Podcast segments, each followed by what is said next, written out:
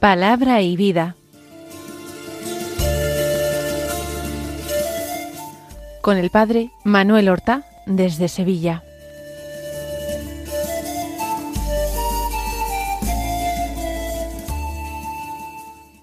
En el nombre del Padre y del Hijo y del Espíritu Santo. Amén. Alabados sean Jesús y María. Muy buenos días, queridos amigos, oyentes de Radio María y seguidores del programa Palabra y Vida. Hoy es el viernes de la vigésimo novena semana del tiempo ordinario. Es el último viernes de este mes de octubre. El viernes es un día penitencial, no lo olvidemos nunca, aunque no sea cuaresma, aunque no sea un tiempo específicamente penitencial, siempre en nuestra semana tenemos de alguna manera concentrado todo el ciclo litúrgico. En cada semana hay un día que es la Pascua del Señor, es el domingo, nuestra fiesta semanal. En todas las semanas hay un día penitencial, principalmente hoy viernes, en que recordamos la muerte en cruz del Señor. Cada semana hay una memoria de la Virgen María, quizás no una solemnidad o una fiesta especial, pero tenemos el sábado para recordar a Nuestra Señora. Y a lo largo de la semana raro será que no encontremos la fiesta, la memoria de algún santo que nos haga recordar que somos miembros, somos hijos de la Iglesia Santa, de la Iglesia que es pecadora en cada uno de sus miembros, pero sin embargo es santa por ser esposa de Cristo, por recibir la gracia a través de los sacramentos, por tener esa multitud de hermanos nuestros que gozan de la visión de Dios en el cielo e interceden continuamente por nosotros. Esos que llamamos los ciudadanos del cielo, los ciudadanos de la Jerusalén celestial, nuestros hermanos los santos. Pues bien, como veis en esta semana que reproduce de una forma eh, diminuta, en pequeño, todo el ciclo litúrgico, estamos en el día penitencial y trataremos de observar alguna pequeña práctica, aunque sea mínima, que recuerde este acontecimiento. Escuchemos ahora la palabra de Dios que se proclama en la liturgia de la misa del día. Seguimos con la lectura continuada de la carta del apóstol San Pablo a los romanos. Ayer eh, leíamos un texto del capítulo sexto, antes de ayer leíamos del capítulo quinto, Hoy vamos a leer del capítulo séptimo, concretamente los versículos dieciocho al veinticuatro, que dicen así Hermanos, sé que lo bueno no habita en mí, es decir, en mi carne. En efecto, querer está a mi alcance, pero hacer lo bueno no, pues no hago lo bueno que deseo, sino que obro lo malo que no deseo. Y si lo que no deseo es precisamente lo que hago, no soy yo el que lo realiza, sino el pecado que habita en mí. Así pues, descubro la siguiente ley. Yo quiero hacer lo bueno, pero lo que está a mi alcance es hacer el mal. En efecto, según el hombre interior, me complazco en la ley de Dios pero percibo en mis miembros otra ley que lucha contra la ley de mi razón y me hace prisionero de la ley del pecado que está en mis miembros. Desgraciado de mí, ¿quién me librará de este cuerpo de muerte? Gracias a Dios por Jesucristo nuestro Señor pues nos encontramos de nuevo ante otro pasaje importantísimo, bellísimo de San Pablo, pero que es necesario leer despacio, tratar de comprender lo que Pablo nos quiere decir. porque parece que hay cosas que resultan contradictorias o sorprendentes en este texto. Utiliza a veces con cierta soltura, con cierta libertad, el vocabulario San Pablo, atribuyendo a las mismas palabras significados que, aunque no sean contradictorios, sí tienen que ser matizados entre ellos. Empieza así el texto de hoy. Sé que lo bueno no habita en mí, es decir, en mi carne. En el Evangelio Jesús nos dice que hay uno solo que es bueno, y que ese único, ese solo bueno es Dios. ¿Quiere decir acaso San Pablo que Dios no habita en mí? De ninguna manera. Pablo es el que clama con mayor pasión porque nosotros somos templos de Dios vivo, que somos morada del Espíritu, por tanto que Dios habita en nosotros. Eso no es lo que quiere decir. Cuando dice lo bueno no habita en mí, no se está refiriendo a Dios, no dice el bueno, el que es todo bondad, sino lo bueno no habita en mí, es decir, en mi carne. Hagamos dos distingos. No habita en mí quiere decir no habita en mi cuerpo. Mi cuerpo lleva en sí incrustado, vamos a decirle, esas consecuencias del pecado original, del pecado de los primeros padres. Lleva en sí incrustado la concupiscencia, que es la tendencia a obrar mal, siguiendo esa ley de la carne, esa ley del pecado y de la muerte, de la que nos había hablado en el capítulo anterior. Por tanto, en mi carne no habita lo bueno.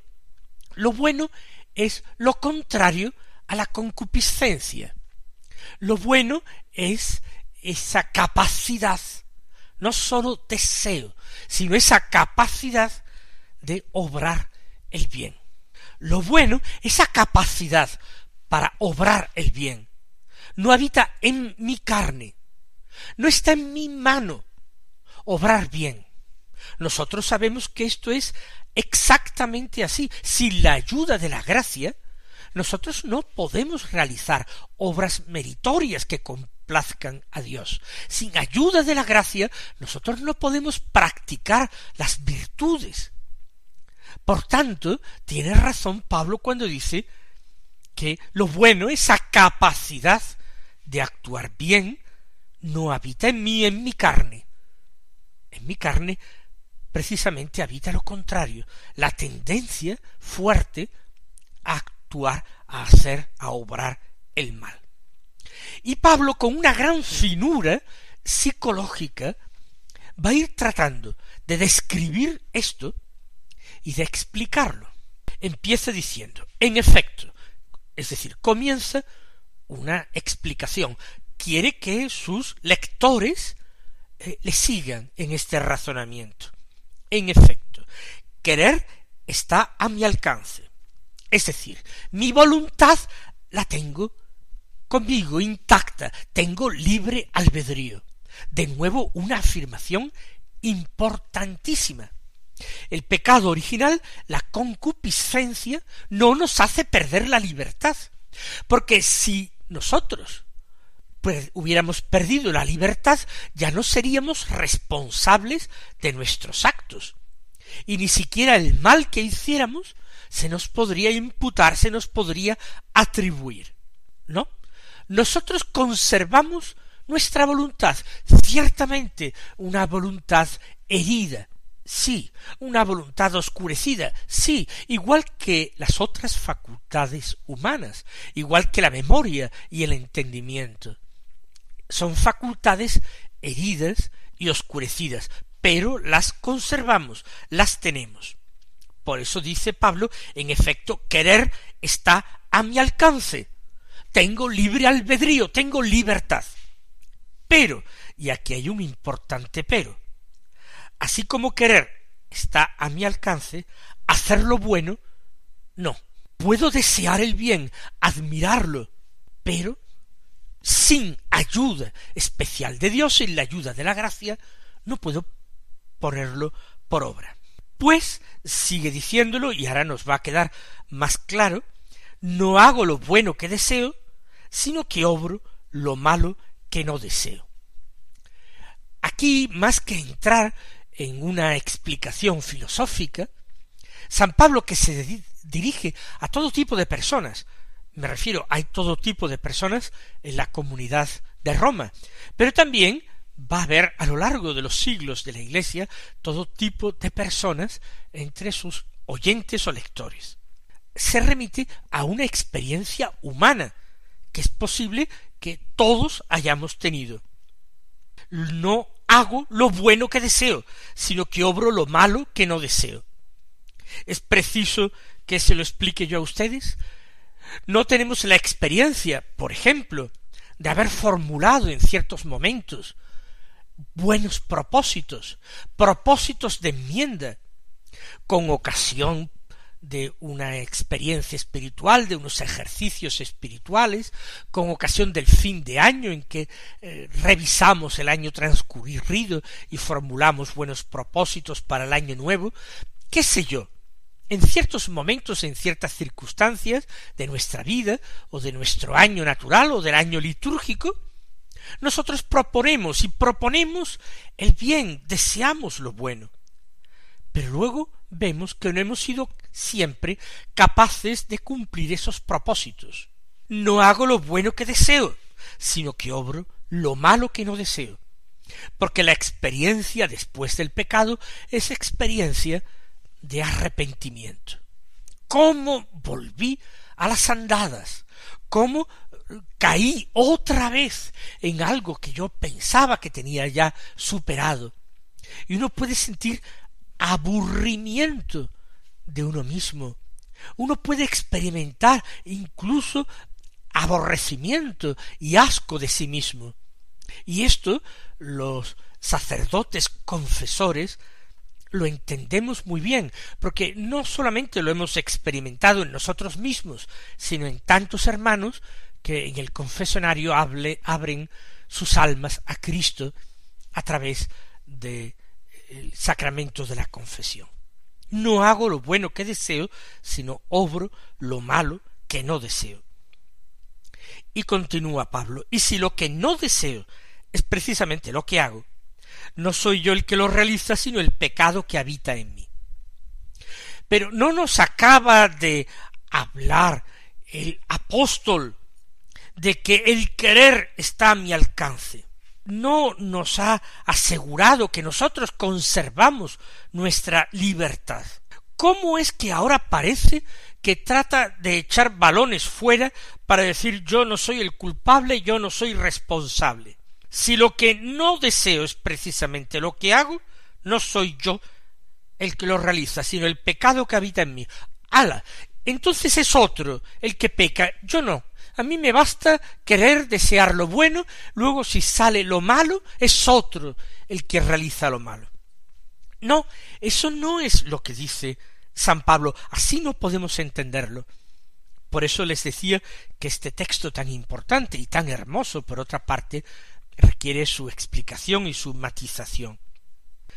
El pecado que habita en mí es precisamente esa concupiscencia. Y esa concupiscencia está en mi carne. Eso no forma parte de la creación de Dios. Es lo que viene a decir Pablo. Dios no nos ha hecho malos.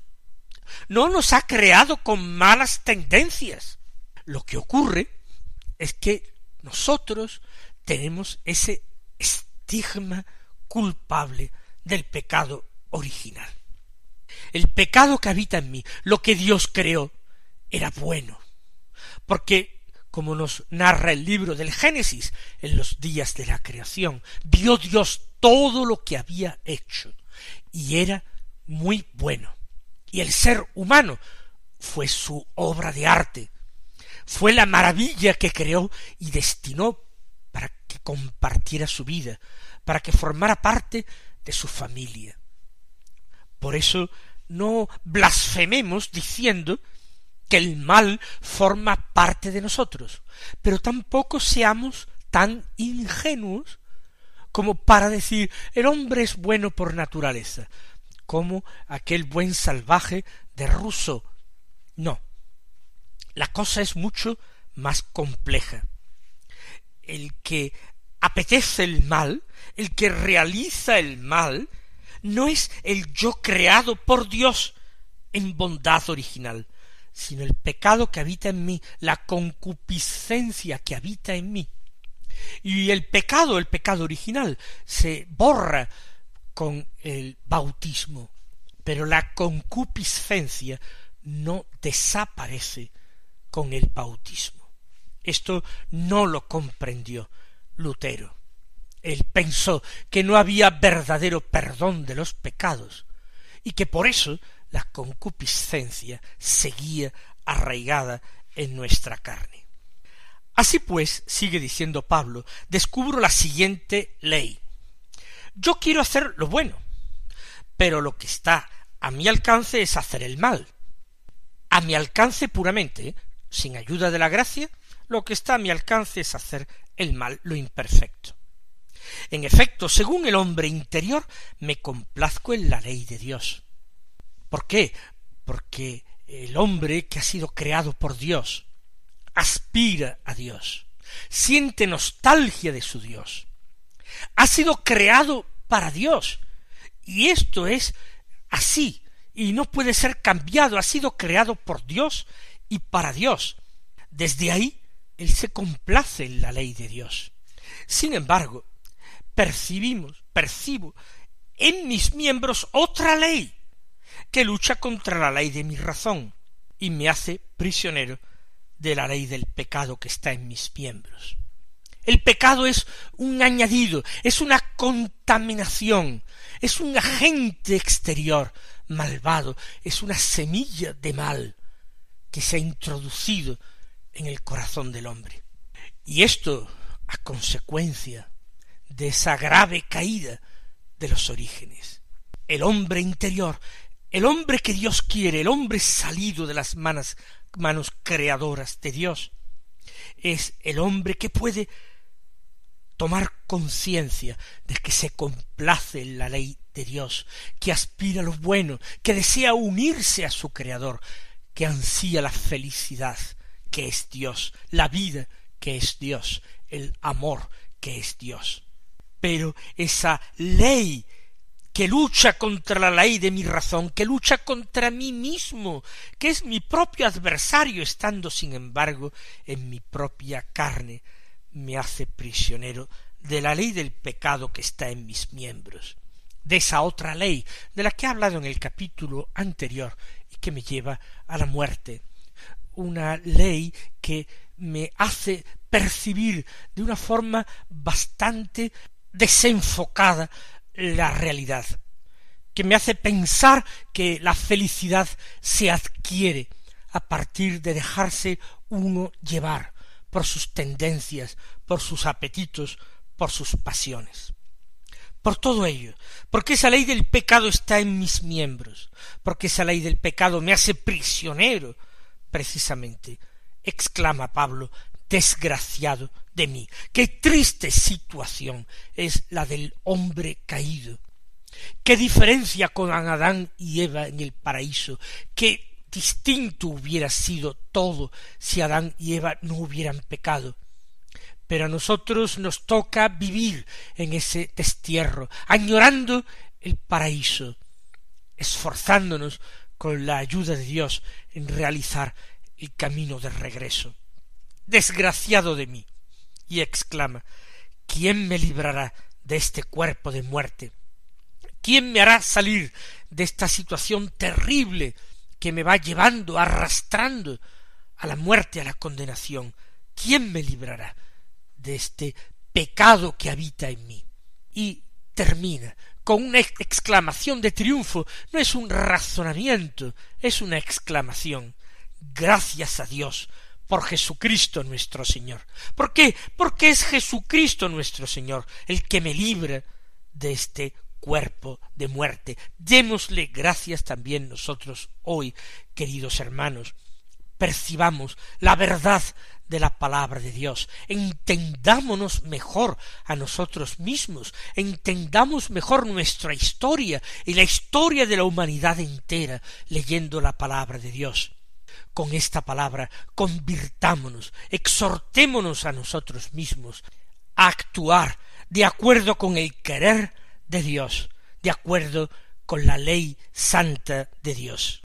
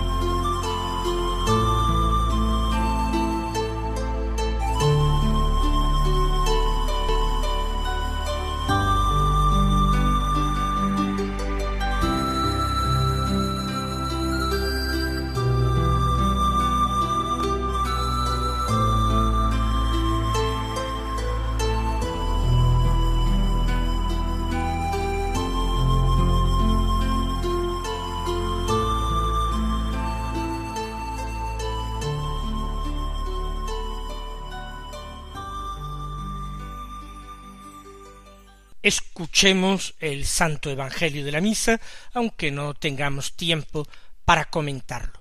La palabra de Dios ya se irá abriendo paso por sí sola en nuestro corazón. Es de San Lucas capítulo doce los versículos cincuenta y cuatro al cincuenta y nueve que dicen así En aquel tiempo decía Jesús a la gente Cuando veis subir una nube por el poniente, decís enseguida va a caer un aguacero, y así sucede. Cuando sopla el sur, decís, va a hacer bochorno, y sucede. Hipócritas, sabéis interpretar el aspecto de la tierra y del cielo, pero ¿cómo no sabéis interpretar el tiempo presente?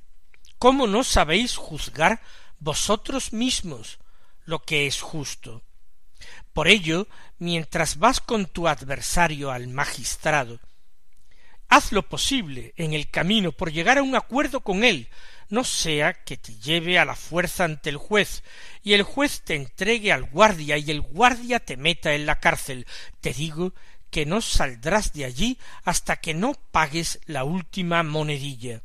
El Señor nos invita a estar atentos y vigilantes, nos invita a discernir correctamente el tiempo presente, y actuar con sabiduría, no con sabiduría humana, sino con sabiduría cristiana, buscando siempre su misericordia como el mayor tesoro. Él os bendiga y hasta mañana si Dios quiere.